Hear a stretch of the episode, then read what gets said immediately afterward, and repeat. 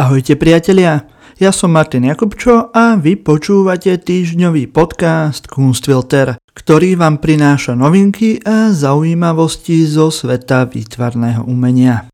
Dnes si predstavíme kontroverzný predaj nehmotnej sochy za 15 000 eur, či novo objavené listy a kresby Franca Kafku, ktoré sú zverejnené v online archíve Izraelskej národnej knižnici. Viac si povieme o výzve pre slovenských výtvarníkov pri príležitosti zimnej olympiády v Pekingu a takisto o tichom proteste v Picassovom múzeu v Barcelone, ktoré poukazuje na jeho zlé správanie k ženám. Nakoniec si predstavíme profesora Škrečka Slovenskej národnej galérie, ktorý vám vysvetlí súčasné a moderné umenie.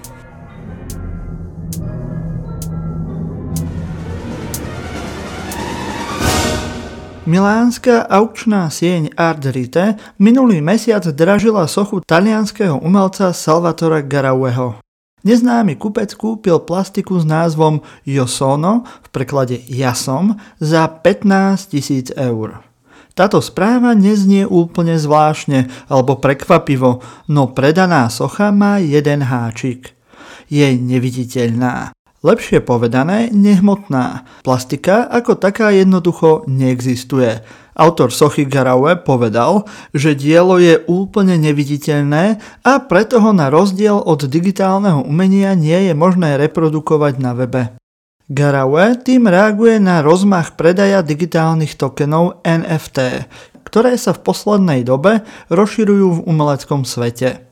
Yosono má podľa informácií od umelca asi 150 x 150 cm. Má nulovú uhlíkovú stopu a tým aj nulový dopad na životné prostredie a jej počiatočná cena bola stanovená na 6000 eur. Nakoniec však aukcia skončila až pri dvojnásobku z ktorého sa po započítaní aukčných práv stalo až neuveriteľných 15 tisíc eur. Nový majiteľ diela dostal záručný list, ktorý je ukazovateľom archivácie diela a je zároveň aj jediným viditeľným prvkom celého diela. Po skončení aukcie sa Salvator Garaue vyjadril takto. Tento výsledok aukcie svedčí o nevyvrátiteľnej skutočnosti. Prázdnota nie je nič iné ako priestor plný energie. Má teda energiu, ktorá kondenzuje a transformuje sa na častice. Keď sa rozhodnem v danom priestore vystaviť nehmotnú sochu, tento priestor sústredí určitú kvantitu a hustotu myšlienok do presného bodu a vytvorí sochu, ktorá bude mať najrôznejšie podoby iba podľa môjho názvu.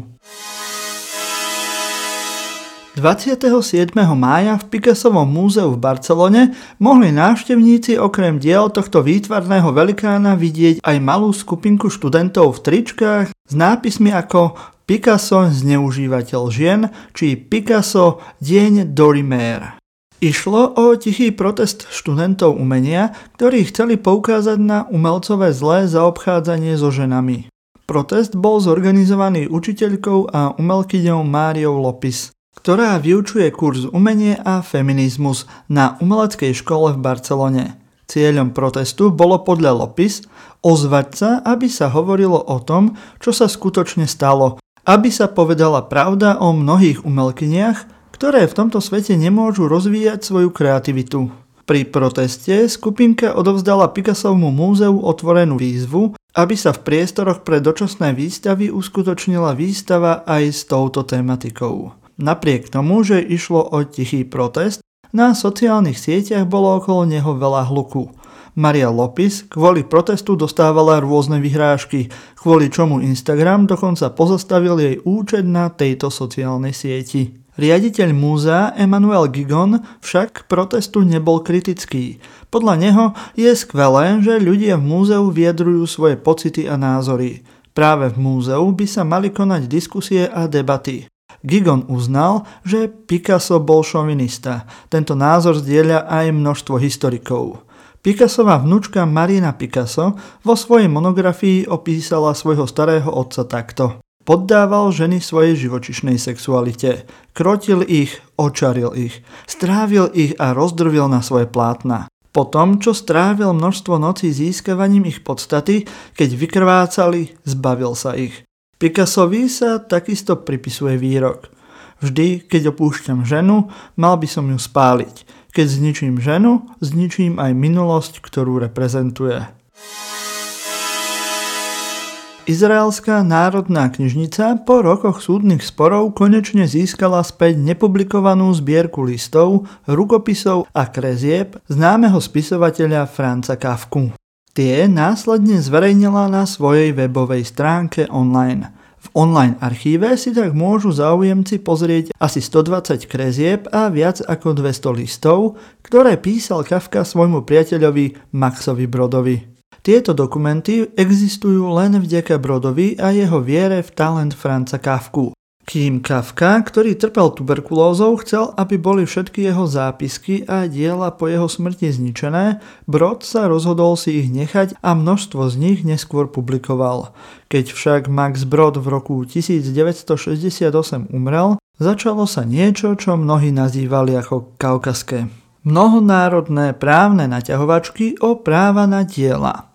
Po rokoch súdnych sporov boli posledné dokumenty a diela objavené v trezore v najväčšej švajčiarskej banke v Curychu a po rozhodnutí švajčiarského súdu boli zaslané do Izraela. Väčšina získaného materiálu už bola zverejnená pred mnohými rokmi brodom. Archivári v Jeruzaleme sa však aj tak dočkali prekvapenia. Kurátor tohto projektu Stefan Lite povedal, že našli nepublikované kresby, ktoré často nemajú dátum ani podpis. Nachádzajú sa medzi nimi napríklad aj kavkové autoportréty či kresby jeho matky. Lite ďalej povedal, že veľkým prekvapením bol modrý poznámkový blok, do ktorého Kafka písal po hebrejsky. V jednom zázname v tomto zošite z roku 1920 žiada Kafka svojho učiteľa hebrejčiny, aby sa nehneval kvôli chybám v jeho úlohách, pretože sa hnevá už za nich oboch. Link na verejný archív, kde si môžete kavkové zápisky pozrieť, nájdete v popise tohto podcastu. Pri príležitosti zimnej olympiády v Pekingu sa uskutoční 9. ročník Pekingského bienále a to v termíne od 18.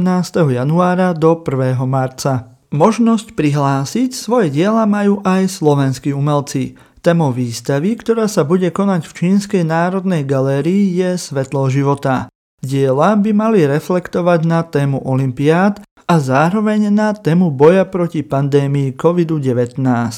Odkaz na prihlášku, ako aj na ďalšie informácie nájdete na stránke Ministerstva kultúry, ako aj v popise tohto podcastu. Termín na podanie prihlášky je do 31. augusta. O súčasnom a u nás bohužiaľ aj modernom umení sa často hovorí, že je komplikované a nezrozumiteľné. Práve preto v galériách existujú vzdelávacie oddelenia, ktoré sa návštevníkom snažia umenie približovať a vysvetľovať. V prípade, ak sa takýmto spôsobom pracuje s deťmi, vychovávajú si publikum na celý život. V Slovenskej národnej galérii na to majú Škrečka. Profesor Škrečok vysvetľuje a približuje výtvarné umenie formou krátkých animovaných videí, ktoré zďaleka nie sú určené len pre detského diváka. Rovnako dobré zabaví a poučí aj dospelých. Celý seriál uvádza príbeh profesora Škrečka o tom, ako sa z neho stal zanietený obdivovateľ umenia. Ďalej citujeme kurátorku projektu a zároveň riaditeľku Slovenskej národnej galérie Alexandru Kusu. Krátke spoty sú venované životu a kontextu diela významných slovenských, ale aj svetových umelcov 20. storočia a súčasnosti. Zamerali sme sa na obdobie, ktoré je všeobecne vnímané ako intelektuálne komplikovanejšie. Životný príbeh maliarky Fridy Kahlo strieda obraz Pabla Picasa Avignonské slečny a snaha tvorcov vysvetliť, na akých princípoch funguje kubizmus. Nie, nie je to maľovanie v kockách. Pomôžu pochopiť, prečo Marcelovi Dušampovi nemusí prekážať, že sa originál jeho pisuára, teda dielo Fontána, stratil. Alebo kde si Andy Warhol prvýkrát všimol plechovku od polievky. Dokážeme potom lepšie zaradiť dielo Juliosa Kolera do medzinárodného kontextu? Alebo Romana Ondáka? Autori krátkych snímok sa domnievajú, že áno.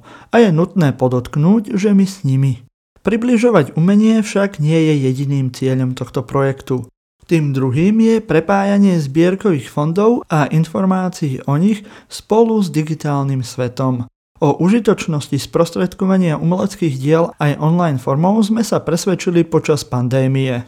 Teraz je tá správna chvíľa posunúť sa ďalej, ako informuje SNG. Aj táto expozícia je ďalším krokom pri našom hľadaní odpovedí a ciest, ako integrovať digitálne technológie do prostredia múzeí tak, aby vzbudili partnerský a emotívny vzťah k originálu. Ešte doplníme, že autorom konceptu je Ondřej Horák. Autory animácií sú Fučík and Kakalík, Ondřej Horák a David Kalika. Postave profesora Škrečka prepožičal svoj hlas Robert Roth. Pokiaľ ste tak ešte neurobili, môžete si vypočuť taktiež aj náš nový formát Pobásnenie. Tu sa snažíme predstaviť tvorbu súčasných a mladých poetiek a básnikov. Všetky tieto podcasty nájdete v archíve podcastu Kunstfilter na ktorejkoľvek vašej obľúbenej aplikácii. Budeme radi, ak nám zanecháte hodnotenie na Apple podcastoch alebo budete sledovať náš Instagram. Prípadne, ak si dáte do sledovania Facebookovú stránku Silný výber. Počúvali ste týždňový podcast o výtvarnom umení Kunstfilter, ktorý pre vás pripravili Luisa Paliusová, Kristýna Slezáková a ja, Martin Jakubčo.